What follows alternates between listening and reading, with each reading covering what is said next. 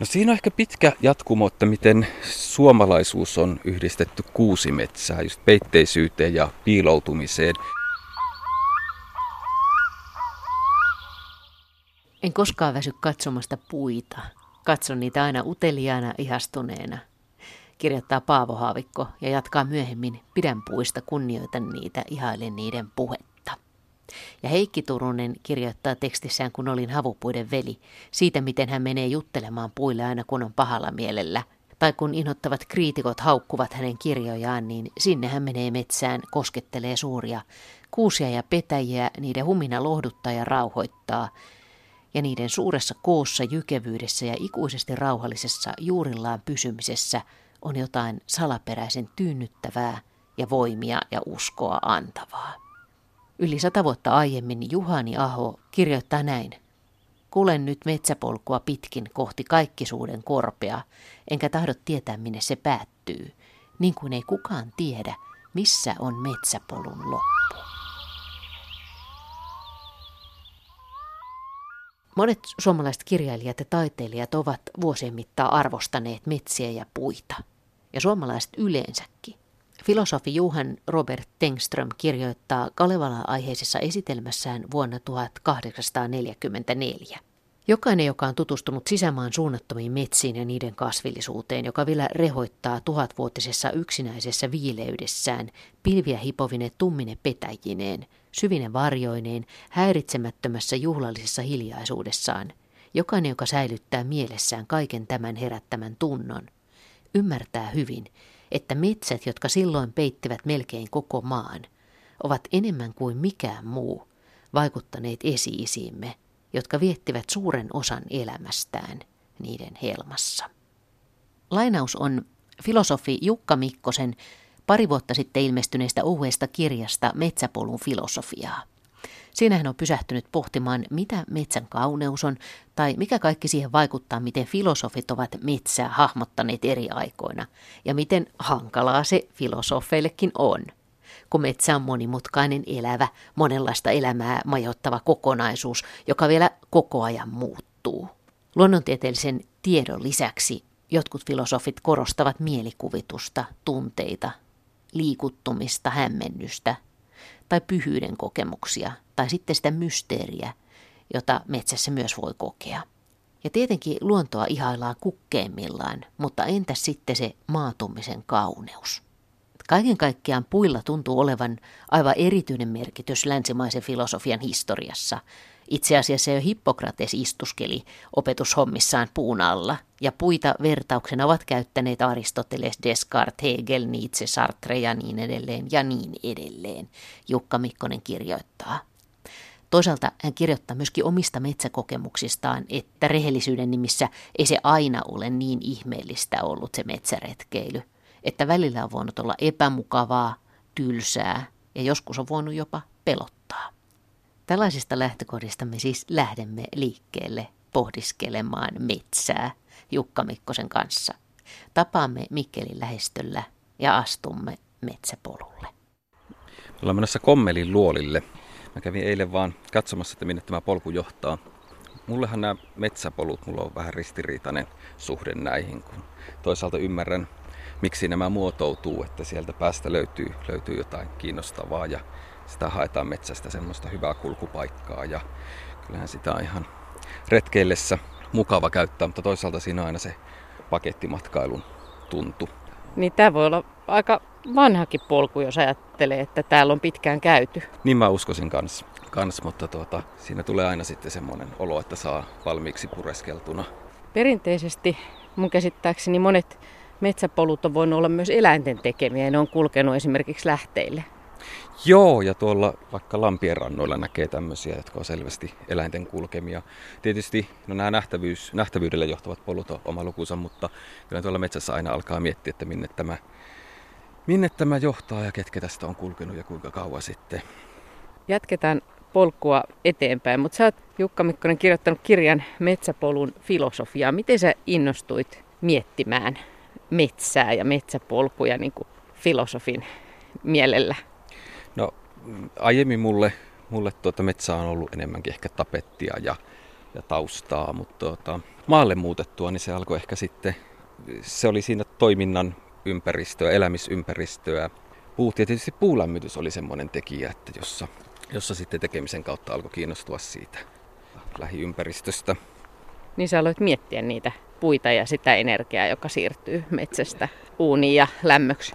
Sitä ja, ja mietin, että miten, kuinka ristiriitainen suhde mulla on siihen kodin ympäristöön ja miten mä eri vuoden aikoina näen sen ja miten nämä esteettiset tai, tai sitten hyvinkin käytännölliset polttopuuintressit ohjaa sitä havaintoa. Että mä oon aika hämmentynyt siitä, että kuinka, kuinka ristiriitaisia tuntemuksia siihen liittyy. Miten pitkä on filosofien metsäretkien historia? Alkaisiko se jollakin Henry David Thorolla se metsään poikkeaminen ja kyllähän se tota, romantiikan aika, no saksalaisessa romantiikassa sanotaan, että siellä 1800-luvulla on, on ollut hyvinkin filosofista metsäretkeilyä ja aika paljonhan se on semmoisena sitten jatkunut. Nykyaikainen ympäristöestetiikka tai luonnonestetiikka, niin sehän on semmoista aika angloamerikkalaista ja sitten taas luonnontieteellisesti värittynyttä. Niin varmaan ihmiset ovat kautta aikojen tietenkin metsässä pohdiskelleet myös filosofisia kysymyksiä, mutta siis tämä tämmöinen tietty romantiikan ajan kiinnostus sitten metsäluontoon vai? Joo, ja just tämmöiseen villiin kahlitsemattomaan luontoon, joka ajatus on sitten, sitten tuota, arkikokemuksiinkin siirtynyt, niin tuota, tai että jotain moraalista opetusta tai tämmöistä inhimillistä kasvua on haettu tuota luonnosta, että semmoista, semmoistahan on ollut sieltä, sanoisinko mä 1800-luvulta asti, että silloin aiemmin, aiemmin katsottiin vielä enemmänkin ehkä maisemaa ja, ja tuota just niin kuin visuaalisia piirteitä, että se ei ollut, se ei ollut osallistuvaa ja tämmöistä. Ja nyt ajatus on enemmän kokemisessa vai? Joo, moniaistisuudessa. Ja tässä, että miten tässä subjekti ja objektin rajat hämärtyy, kun ihminen tänne tulee. Että ehkä tämmöisessä jatkumossa, jatkumossa ja sulautumisessa sitten. Täällä on kaunis kesäpäivä. Täältä on vastaan tulossa myöskin retkeilijöitä. Ja tässä on tämmöinen pieni puro, joka me kohta ylitetään metsän, kuusimetsän siimeksessä. Jeps. Entäs sitten kun laajennetaan filosofeista esimerkiksi suomalaisiin ajattelijoihin, kirjailijoihin, tutkijoihin, niin ketkä on tavoittanut semmoisia asioita, jotka on sulle tärkeitä? No siinä on ehkä pitkä jatkumo, että miten suomalaisuus on yhdistetty kuusimetsään, just peitteisyyteen ja piiloutumiseen. Menee jostain Juhani Ahosta Reino Kalliolaan, Heikki Turuseen ja olisiko sitten Petri Tamminen siellä nykyaikaisempina, niin siinä on paljon semmoista, just tämä suomalaisuuden tai slaavilaisuuden ja sitten kuusimetsäyhteys, niin siinä on paljon semmoista, joka resonoi meikäläisellä. Si- siinä mulla on kyllä aika vanhakantainen maku. Kirjassasi viittaat myöskin I.K. Inhaan ja Sammuli Paulaharjuun. Joo, heidän matkakertomuksissaan on paljon semmoista animistista kuvittelua ja, ja jännitystä, jännitystä, että miten se, se tuota, salomailla käyminen alkaa tehdä eläväksi sitä ympäristöä, niin se on ollut kyllä kiehtovaa lukiessa ja ehkä siinä niin kuin on yhtäläisyyksiä sitten omaan. No, osaatko jotain, vetää jotain semmoisia johtopäätöksiä, että miksi just esimerkiksi he, tai mikä, mikä heidän kirjoituksissaan on semmoista, joka tavoittaa sutkin yli sadan vuoden takaa jopa? Ehkä se on se, että miten se, se tuota, muuttuu eläväksi se kasviympäristö.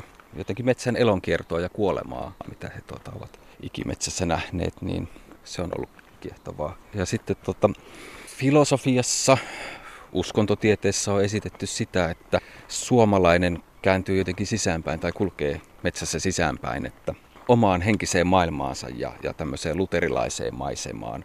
Ja mä oon miettinyt sitä, että kun mä esimerkiksi noita lintuja, mä kuulen tuolta laulua silloin tälle, mutta, mutta esimerkiksi lintumaailma jää mulle aika vieraaksi. Ja sitä mäkin, mä mietin, että mulla katse hakeutuu usein alas, alaspäin ja en tiedä, onko se aina kauhean raskasmielistä, mutta se on aatteissa, ajatuksissa kulkemista paljonkin. Ja sitäkin mä mietin, että miten tämä sama polku, tässä itse asiassa monen tuttavan kanssa on hämmästelty tätä samaa, että miten tämä sama polku toisesta suunnasta käveltynä sitten tuo esiin sitten ihan uusia huomion kohteita ja, ja usein sitten tulee tämmöinen epäuskoinen tunne, että tästäkö me todella tultiin. Ja on, kun toiset haluaa lähteä, että ei kun me tultiin tuolta, käännytään tonne päin. Ja, ja tämä, että kuinka valikoiva ja rajattu se havainto on, kuinka vähän siihen mahtuu. Ja sitten, että kuinka paljon ne intressit ohjaa. ohjaa että kun tällä, ker- tällä hetkellä kiinnostaa nuo seisot pienvedet, niin, niin tuota, sitä hakee vaan niitä lampia tuolta metsien kätköistä ja niin paljon jää sitten huomaamatta. Ehkä massiiviset puut on semmosia, jotka, jotka tuota jotenkin anastaa sen huomion ja tämmöiset poikkeamat ja, ja tuota, tämmöinen vaihtelu. Mutta se on, se on mielenkiintoista toisaalta, miten intressit, intressit rajaa sitä ja kuinka kapea se on aina se havainto. Sä olit viitannut johonkin semmoiseen, johonkin semmoiseen ajatukseen, jonka joku myös sanoi, siitä, että kun metsässä asiat on ainutkertaisia, että voi olla, että se sama asia ei koskaan tapahdu enää uudestaan. Ja se tekee siitä myös aika arvokkaan siitä jokaisesta hetkestä tavallaan siellä metsässä. Joo, ja tätä on pidetty luonnonestetiikan ongelmana, että jos me esitetään, kaikki voi tietenkin kokea metsän ja kokee tavallaan, eikä siinä ole oikeaa ja väärää. Mutta sitten kun aletaan esittää arvostelmia ympäristöstä, joita käytetään vaikka sitten ympäristön suojelun tai, tai tuota, muokkaamisen tukena, niin se, että miten näitä arvostelmia voidaan verrata, että kun, kun ne ei koskaan tapahdu samassa tilassa tai samasta näkökulmasta. Niin nyt että polku on johdattanut meidät tähän järven rantaan ja tässä hienosti auringonvalo osuu just näihin hämähäkiseitteihin ja koska se just osuu näihin, niin me satutaan näkemään nämä hienosti, jotka on näiden oksien, oksien varassa parin metrin korkeudella ja, ja sitten miten tuolta nuoret pihlajat ja pihlajalehdet paistaa tähän ja pienet kuuset ja, ja sitten tämä polku jatkaa tuolla vähän hämärämpänä eteenpäin, niin just, just tämmöisenä me ei välttämättä tätäkään kohtaa koskaan enää koeta. Näinhän se on ja sitten kuinka paljon näihin semmoisia vaistomaisia mielialoja kytkeytyy just säätilaan. Tämä keväänä ja syksynä koettuna voi olla kyllä tunnelmaltaan hyvin, hyvin erityyppinen sitten, kun nuo lehtipuut tuosta lakastuu. Ja, ja tuota.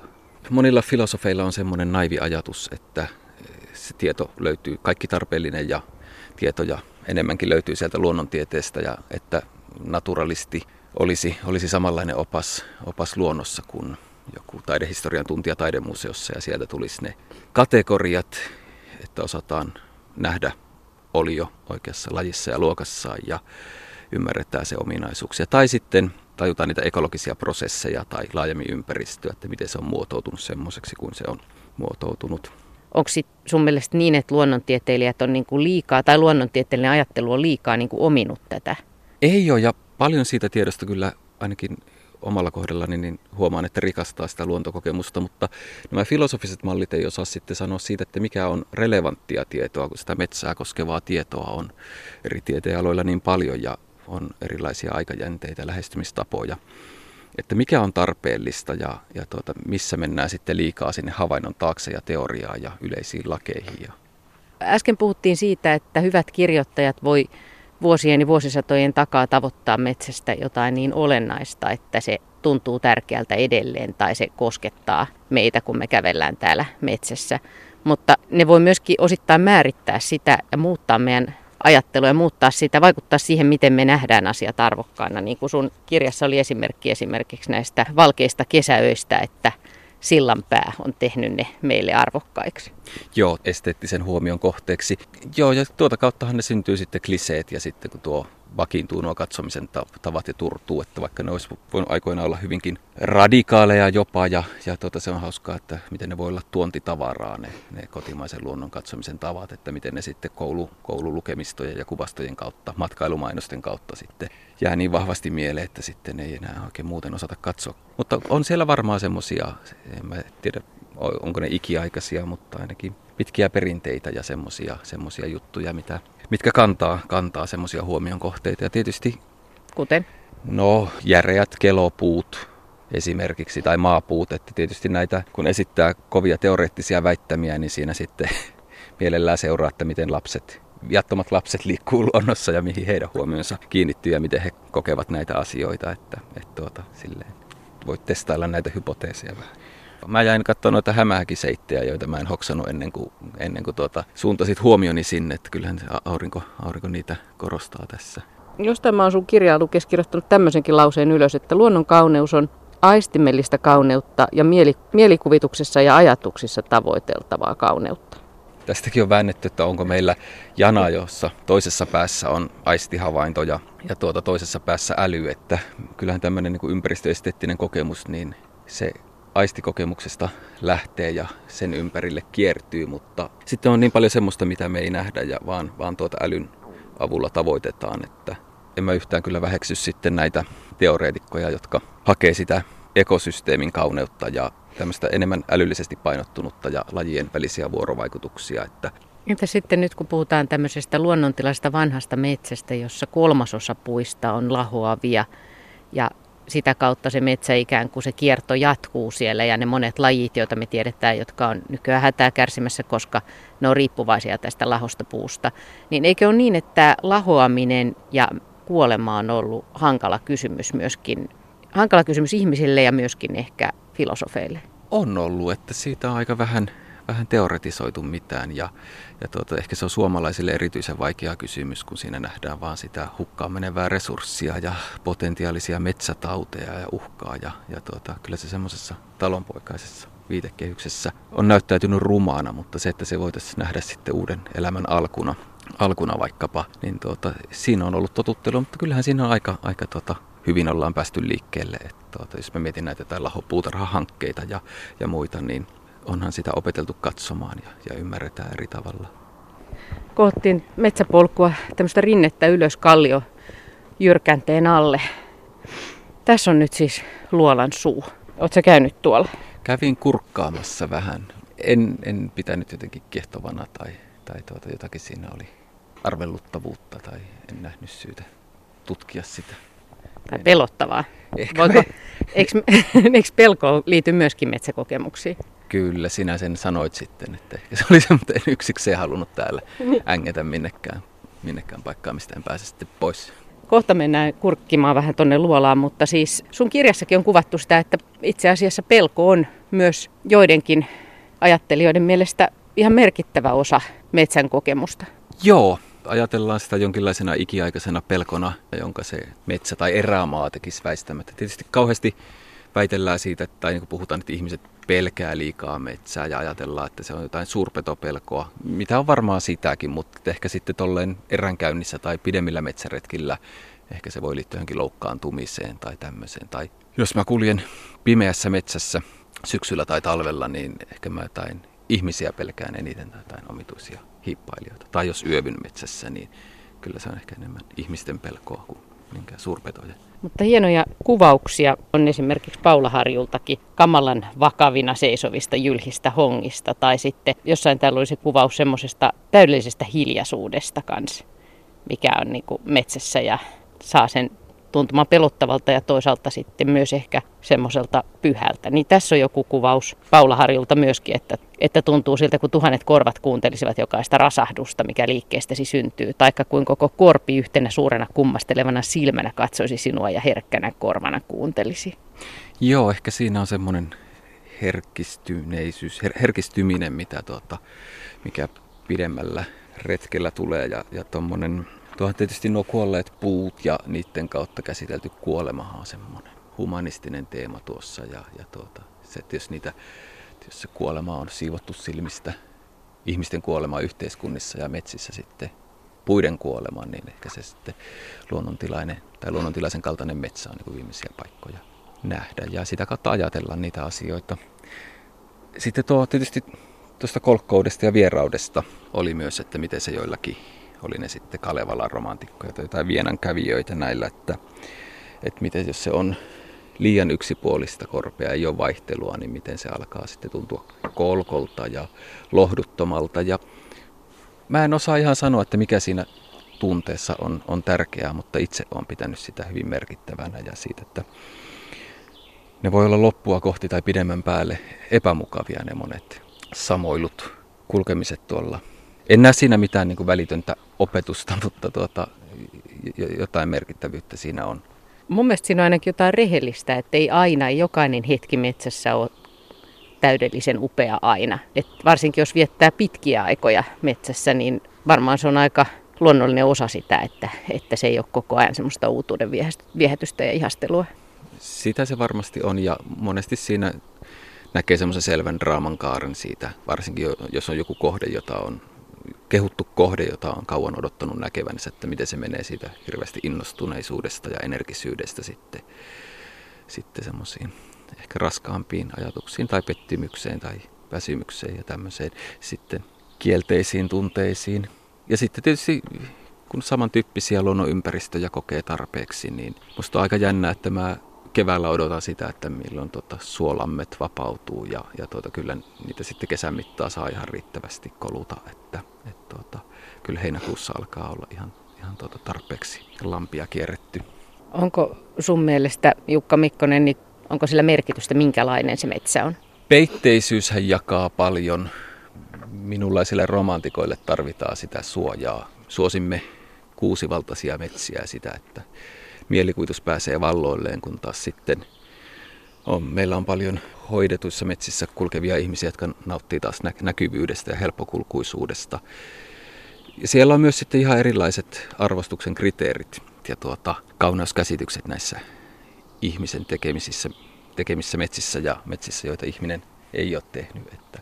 Mutta voiko se olla kapeampi, jos kävelee niin sanotulla istutusmetsässä, jota joskus kutsutaan jopa puupelloksi, niin voiko se olla niin kuin kapeampi sen takia, että ne on niin samanikäisiä ne puut? Ikään kuin sä, jos sä menisit vaikka ihmisjoukkoon, jos kaikki on vain nuoria aikuisia. Joo, semmoinen, siis vaihteluhan on semmoinen piirre, joka, joka tuota, tunnustetaan kaikenlaisissa metsissä hyväksi, että jos sitä ei ole olemassa, niin sitä pyritään lisäämään näissä ihmisen käsittelemissä metsissä. Että se samankaltaisuus kyllä tympäsee että tämä, tämä yhdistää erilaisia metsän kauneuskäsityksiä. Mitä sä muistat omasta lapsu, omista lapsuuden metsäretkistä, niin minkälaisia, mennään vaikka tähän vähän aurinkoon, jos hyttyset ei haluaisi tulla tähän niin innokkaasti kuin tuohon äsken, kun me seistiin jyhkeän kuusen varjossa. Niin mitä sä muistat omista lapsuuden metsäseikkailuistasi tai reissuistasi? Mitkä on sellaisia asioita, mitkä kantaa edelleen tähän päivään?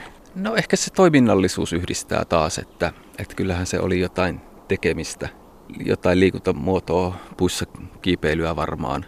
Ja ehkä se on laajemmin, laajemmin meillä suussa ollut, että luonto on jotenkin tämmöinen liikunnan näyttämö tai tausta. Tuli mieleen vaan, kun kirjoitit esimerkiksi kirjanpainajista, niin muistaaksä lapsuudesta niitä puun runkoja, jotka on kirjanpainajien kuvioimia?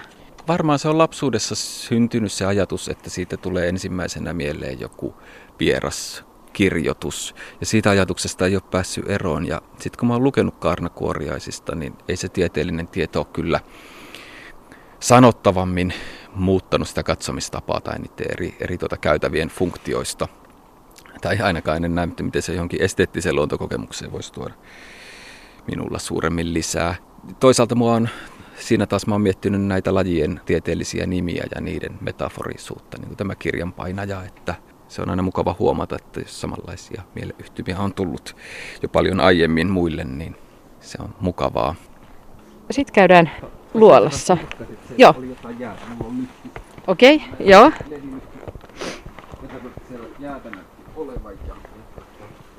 Tämähän on. Onko näitä useampia, kun luolat on? Totta, joo. Ja täällä on kosteita ja nyt me ollaan astuttu tähän jo luolan sisään. Luola on meidän päällä kattona. Mä just mahdun tästä suorana kävelemään. Ja se meet edeltä ja sulla on taskulamppu kädessä. Ja, ja täältä tulee tosiaan vastaan jäätä. Täällä on jäätä ja jos ja. se ei olisi, niin pääsisiköhän tuonne ryömimään vielä sitten? Ei varmaan kauhean pitkälle. Se voi olla tuo hienon näköinen taskulampun valossa tuo jää, kun se täällä uhmaa kesää. Joo. Luolan en, hämäryydessä. En arvannut, että sitä olisi täällä joku tietäväisempi olisi ehkä. Mutta, mutta luolillahan on perinteisesti ollut suomalaisille tärkeä merkitys myöskin jääkaappeina ja tämmöisenä kellarina, paitsi että näissä on tietenkin myöskin voitu piileskellä ja ja asustaa ja olla sade, sateen suojassa, mutta no tunnetaanko me tässä nyt kaikkien aikaisempien sukupolvien, jotka täällä on vierailleet, niin heidän henkensä? No eipä tule nyt, vaikka, vaikka tuota joskus, joskus hyvin elävästi nousee mieleen tämmöisiä ajatuksia ja, ja tuota, jos me tiedettäisiin tästä jotain, niin sitten ne voisi tuntua vahvemmin. Ehkä se, ehkä se voisi tulla sieltä sitten. Eikä täällä ole varsinaista semmoista syvennystä, jossa olisi, niin voisi kuvitella hyvin esimerkiksi istutun tai sillä lailla. Sitten silloinhan sen Joo. tavallaan olisi helpompi ehkä hahmottaa. Joo. Sitten palataan takaisin. Luola koettu ja Tavallaan se on hyvä, että polku johtaa jonnekin ja tämä polku johti nyt tosiaan luolalle ja tämä oli tänään se syy, miksi, miksi me tänne tultiin, vaikka itse asiassa se pääasia oli tavallaan tämä matka ja tämä polku. Kohta lähdetään takaisinpäin. Mua kiinnostaa kovasti, että mihin se huomio sitten palumatkalla kiinnittyy. Mutta jäihän tästä nyt kuitenkin se, mitä 25 hehtaaria metsää näkemättä, kun tultiin tuota polkua pitkin tuossa. Että kyllähän se aina kovasti, kovasti rajaa myös, vaikka jonnekin tärkeään äärelle johdattaa. Semmoinen on metsäpolun luonne. Joku ajattelija, jonka nimeä mä en muista, mutta joka on sanonut musta hienosti, että se mitä hän luonnosta etsii, niin sitä ei itse asiassa voi sanoina sanoa. Koet sä sillä lailla?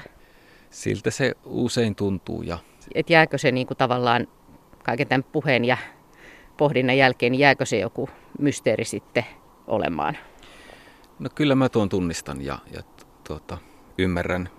On, on se sanoittamisen ongelma, ongelma kyllä aina läsnä ja sitten kun niitä valmiita malleja ja kuvastoja tulee, niin, niin ne tuota, kliseet on siinä koko ajan tarjolla ja tulee tielle. Että se on aika jännittävä, että miten ne vaikka kansallisromanttiset katsomisen tavat, että miten ne voi samaan aikaan tympästä, että kuitenkin tavoittaa jotain. Tai miten joku luontofilosofia tai tuota, luontokäsitysten teoretisointi monesti vaan jää jonnekin, katoaa metsässä kulkiessa, että se tuntuu, tuntuu sitten niin paperiselta kaikki. Niin, kun sä kuljet täällä, niin sä, sä irrotat näistä filosofian teorioista tai ne putoaa, putoaa helposti kyllä matkasta, varsinkin tietysti pidemmällä retkellä, mutta tuota, tai ehkä semmoinen teoretisointi tai, tai viisastelu, niin, niin tuota, tuntuu monesti naurittavalta sitten.